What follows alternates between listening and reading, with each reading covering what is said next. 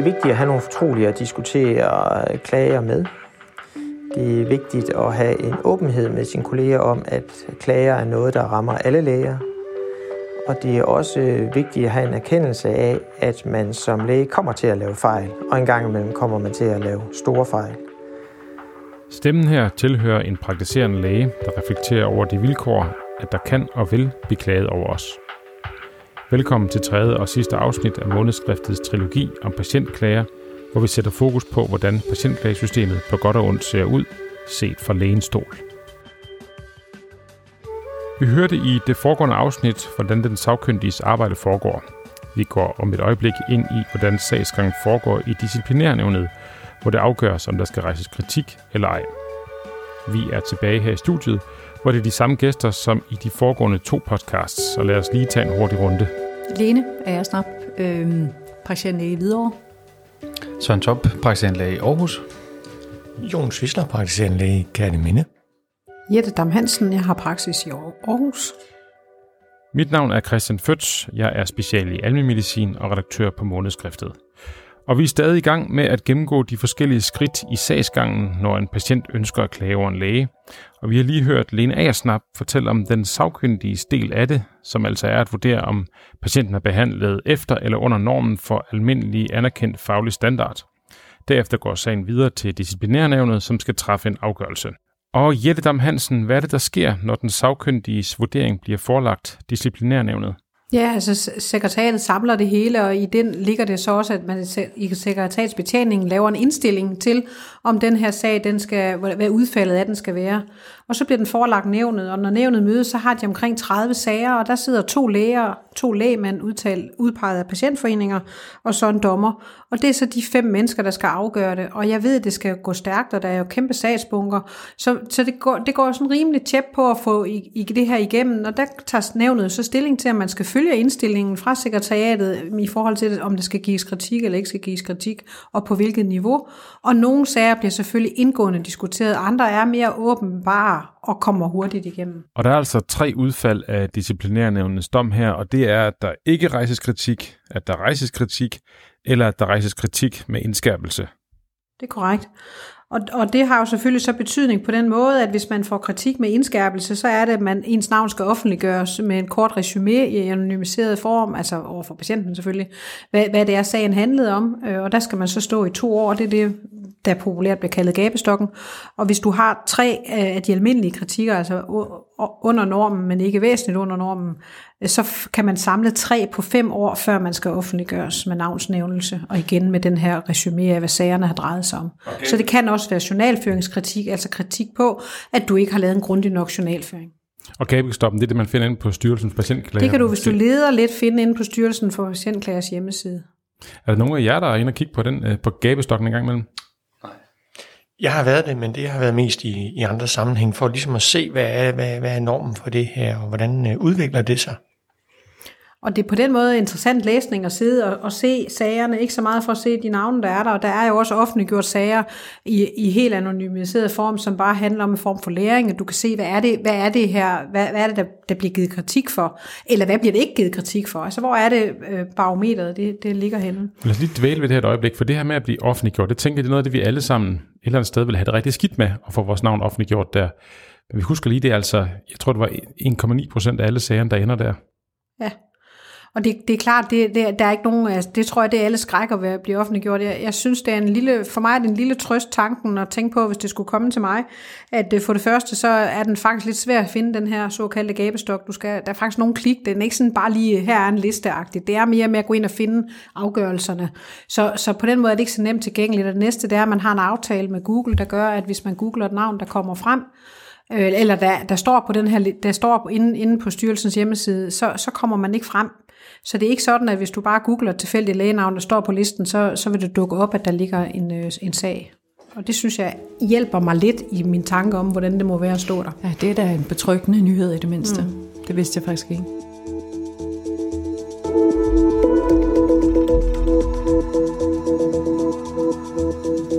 Hvis man får kritik, hvilken konsekvens har det så for den praktiserende læge? Jamen, det har jo ikke nogen umiddelbart konsekvens andet end for, måske for vores faglighed og vores ærekærhed. Det kan vi jo komme tilbage til.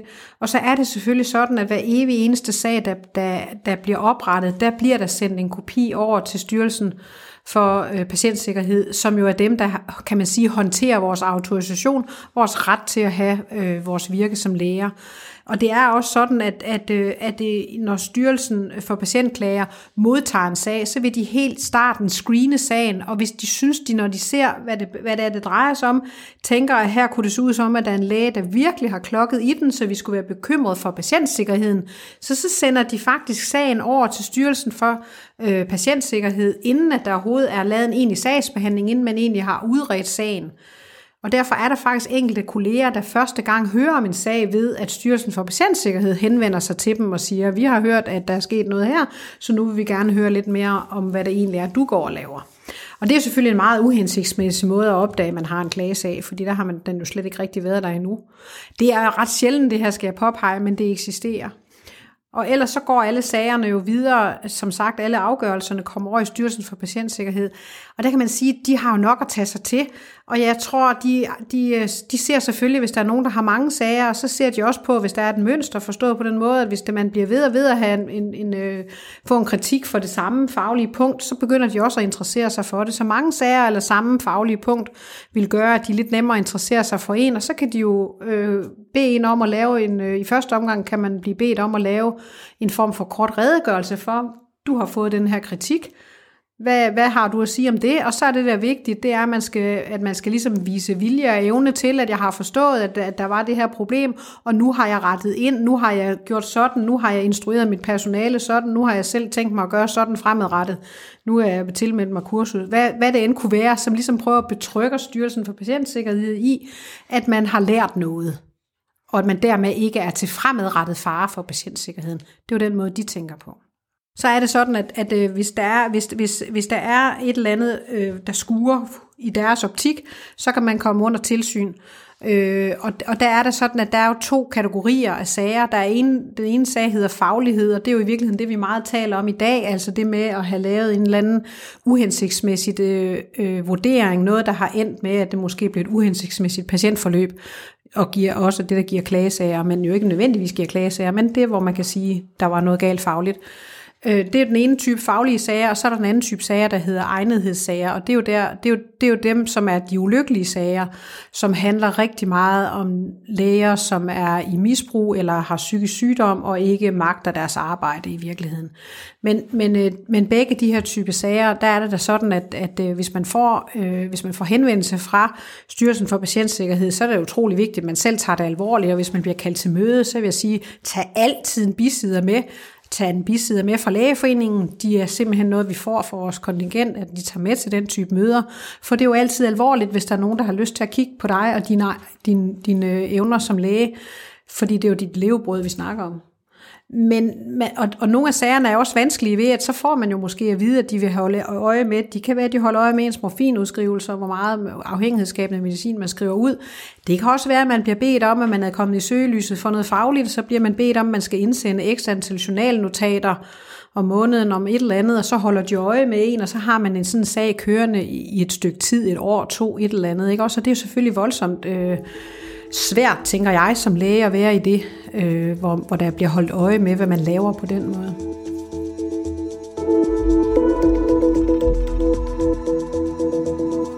Jeg vil gerne tale lidt mere om, hvordan en klage kan ramme en praktiserende læge eller en uddannelseslæge, for der er ikke nogen tvivl om, at det kan ramme os hårdt. Jeg har skrevet rundt til et kollegaer for at få dem til at sætte ord på, hvordan det kan ramme. Og der kommer sådan nogle ord som vrede, skyld, skamfyldhed, uretfærdighed, initiativløshed, frustration, utryghed, nervøsitet, modløshed, sårbarhed, energidrænethed, usikkerhed og sågar angst. Så der er ikke nogen tvivl om, at det er noget, der kan påvirke os øh, hårdt. Og er det her noget, I kan genkende sådan fra, fra jer selv og fra kollegaer? Helt bestemt. Mm. Ja, det gør det. det gør det. Og hvorfor rammer det jer så hårdt? Jeg tror, at vores faglighed sikkert meget, er meget tæt sammen med vores person på en eller anden måde. Altså, vi er, altså læger er en øh, faggruppe, der har en meget stor identitet i, sit, i vores arbejde. Så, så vi er først og fremmest læger, så er vi også mennesker, men, men vi har bare den der meget højt op i vores, i vores hoved, mere end mange andre faggrupper har. Vi er læger til vi dør, også selvom vi for længst har holdt op med at udøve, udøve lægegærning. Så jeg tror, at det er derfor, det kommer så tæt på os. Det er hold da op, ikke også? Jeg troede lige, jeg var så god, og så bum, så kommer der et eller andet der, ikke også? Øh, det, det, det tror jeg, der går meget tæt på vores personlighed. Ja, jeg er fuldstændig enig. Altså, vi har i høj grad fusioneret vores virke med vores øh, person, mm. og det kan vi arbejde med også, når vi skal vikle det hele ud af igen, ikke? Ja. Altså, jeg siger nogle gange til folk, husk på, det er kun et arbejde. Ja. Det siger jeg også til mig selv, ikke? Men det er jo sådan noget, man nærmest skulle have sådan en broderet du hængende over døren, ikke? Husk, det er kun et arbejde. Ja, ja, man skal have et huskekort, ligesom vi siger til vores angstpatienter. Noget, vi har snakket om også lidt i pausen her, det er det her med retfærdighedssansen, og der kan det ramme os rigtig hårdt. Det, øh, det, det er rigtigt. Altså det, den øh, tanke, at, at man har synes, man har gjort det rigtigt, og man selvom der har været en lang sag, og man har vurderet på det, og selv sidder bagefter, der er en afgørelse, og siger, at den er man ikke enig i, fordi man synes ikke, den er retfærdig, eller har forholdt sig til fakta øh, nøgtern. Det, det rammer hårdt. Men så bliver vi jo selvfølgelig også som, som mennesker offer for den her kultur, vi lever i, og den kultur, vi lever i, den har en eller anden form for opfattelse af, at verden kan være ufejlbarlig. Så hvis vi bare har et detaljeret nok flowcharts og nok tickboxes, vi skal vinge af i, så vil vi ende ud med at gøre det rigtige. Men det, det er jo ikke sådan, verden er. Det er det i hvert fald ikke i vores arbejde. Der er rigtig mange vurderinger ind over, og det kan være, at nogle af de vurderinger, de i fremtiden viser sig, at de var uhensigtsmæssige og gav et dårligt patientforløb. Men det var jo bestemt ikke mit ærne, og jeg gjorde det efter bedste evne, og jeg tænkte mig om, og jeg synes faktisk, jeg var omhyggelig, da jeg stod i situationen.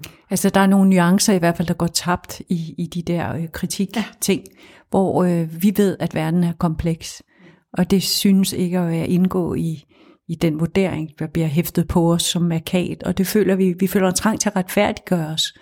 Her, ho, ho, hvad, I hører slet ikke, hvad jeg sagde. Eller, og så kan man stå alene med det der. Ikke? Og så er det, jeg tænker, det er super vigtigt at få nogle kolleger med og sige, nu skal I høre og drøfte det og tale om det på en ordentlig og dyb måde. Ja, jeg er helt enig i det, I har sagt. Og så tror jeg også, at i grund og grund er vi jo lidt forfængelige. Altså, Det der tror er jeg jo, bestemt også, vi er. det, vi bryder os ikke om at lave fejl. Og Vi er også lidt småmegalomane. i det. Ja, det, altså må, måske mm. laver vi øh, alle fejl på et tidspunkt. Det tror jeg er, er, er et faktum. Øh, men, men der, hvor jeg bliver mest påvirket af det her, det er jo ikke sådan de store klagesager som sådan. Det er det med, at man hører kolleger, som man ellers ser op til, kan være parat til at smide håndklædet i ringen, fordi de er så presset, for eksempel af en klagesag, hvor de mener, det er helt uberettiget, eller og det synes jeg faktisk, jeg har oplevet, også ved nogle af de forbilleder, jeg har i faget. Og det tænker jeg lidt over, hvordan kan jeg holde til det her i mange år så? Hvis, hvis den her vej, den er mere og mere defensiv, mere og mere skriverier, øh, mere og mere retrospektivt øh, loop på mit arbejde, frem for en tanke om, at jeg har egentlig valgt at blive praktiserende læge, fordi jeg gerne vil mine patienter det godt. Og det skal du for guds skyld holde fast i, og det er jo det, vi som stand må holde fast i. Og vi må opretholde en dialog og en samtale omkring det her, ligesom vi gør nu.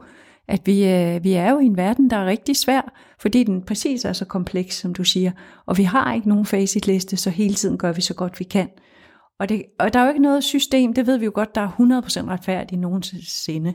Så nogle gange vil der være nogle, nogle, nogle domme i, i, øh, i den styrelse, der skal bedømmes, som, som vi synes, det var, det var sgu ikke retfærdigt, det der. Og det må vi lære at leve med, fordi det er det system, vi har. Så skal vi prøve på øh, nogle forskellige kanaler og påvirke det system selvfølgelig, så det i stigende grad bliver mere retfærdigt i hvert fald.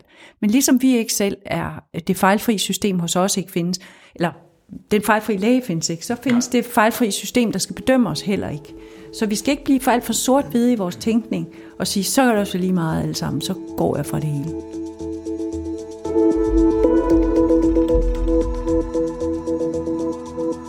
Jeg kunne godt tænke mig at tale mere nu om det her med, hvordan øh, navigerer vi i det her. Det er et vilkår, at øh, vi lever i en retsstat, og der er nogle systemer, øh, som, er bestemt, som er besluttet ved lov, som der sidder nogen og forvalter, øh, og der er en sagsgang.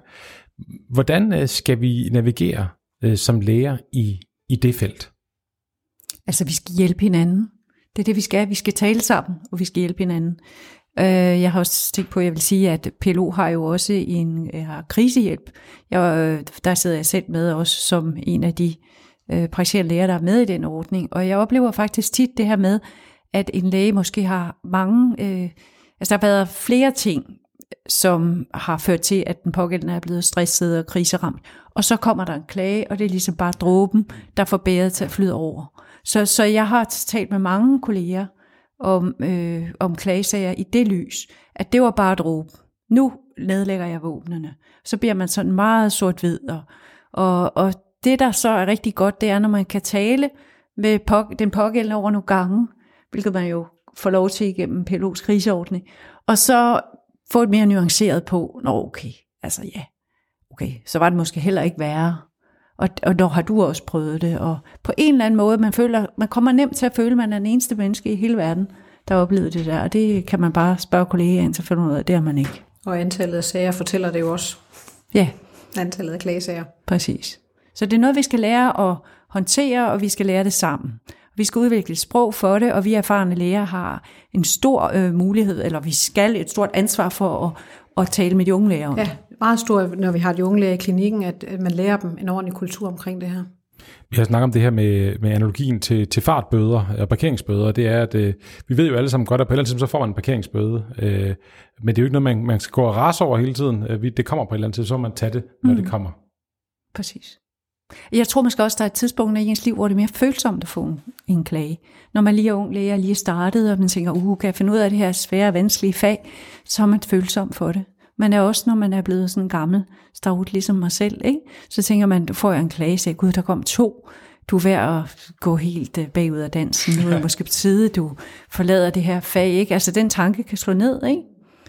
Selvom man i virkeligheden jo har en masse erfaring og og så er det, at man skal tage en snak med kollegaen. Når man kan mærke, at man kommer ud i sådan noget sort-hvid tænkning, og nu kan det også være lige meget alt sammen, så, så skal man virkelig lufte det der. Selvom man trang måske er at holde det skjult. Ikke? Jo, og husk, patienterne har brug for os. Det har de rent ja, faktisk. det har de. Fordi jeg tænker jo nogle gange, at for at opnå, at hvad er det her i fag i mange år, så skal det være bæredygtigt, ikke? men altså det, det, det man måske hører kollegerne sige, der har oplevet en klage, som de tager meget nært, eller måske lige frem så, så slemt, at de kontakter PLO's stress øh, netværk der. Det, det, det er jo sådan, altså hyggeleriet ligger jo på en måde lige, lige for, altså så bliver man uinvolveret i sin patientkontakt, så bliver man måske, det kunne jeg forestille mig i hvert fald, at det var svært at holde et bæredygtigt arbejdsdag, hvis man, Hvis man er alt for ramt. alt for ramt, alt for bange for at lave fejl. Altså, så tror jeg altså også, det ofte er, hvis man bliver så ramt, det er ikke så, fordi der er nogle andre ting, man lige skal have kigget på øh, i sit liv. Vi har jo alle sammen et liv ved siden af, at vi er læger. Og der kan det jo nogle gange brænde på flere platforme på en gang. Og det, det, er, jo, det er jo et hårdt fag. Og det- Og det er også vigtigt at, at, at være klar over, at vi er jo forskellige mennesker og reagerer forskelligt på forskellige stimuli, og, og hvis vi måske meget tænker, at jamen, jeg skal lære noget af alt, hvad jeg laver i mit liv, og så der kommer en patientklage ind over det, jamen så er det måske der, hvor man skal sige, det er måske ikke der, det vigtigste læringspunkt ligger. Øh, det skal måske bare sætte, sætte lidt på standby og tænke, det er ikke læring, det, det er noget helt andet det her. Det er bare et vilkår.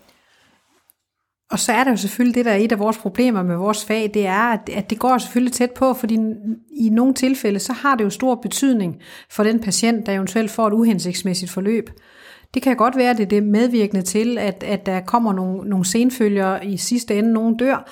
Og det er jo på en eller anden måde selvfølgelig voldsomt for os læger at leve men Jeg har altid tænkt, det måtte være lidt nemmere, hvis, det var, hvis jeg var, arbejdede i et supermarked, og så kunne det godt være, at der var, måske selvfølgelig har den en økonomisk konsekvens, men det kunne jeg bedre, hvis jeg lavede en fejl, det kunne jeg ligesom bedre håndtere, tænker jeg. Jeg synes, det er jo det, der gør det svært for os, det er, at vi ved, at det har stor betydning for nogle enkelte individer.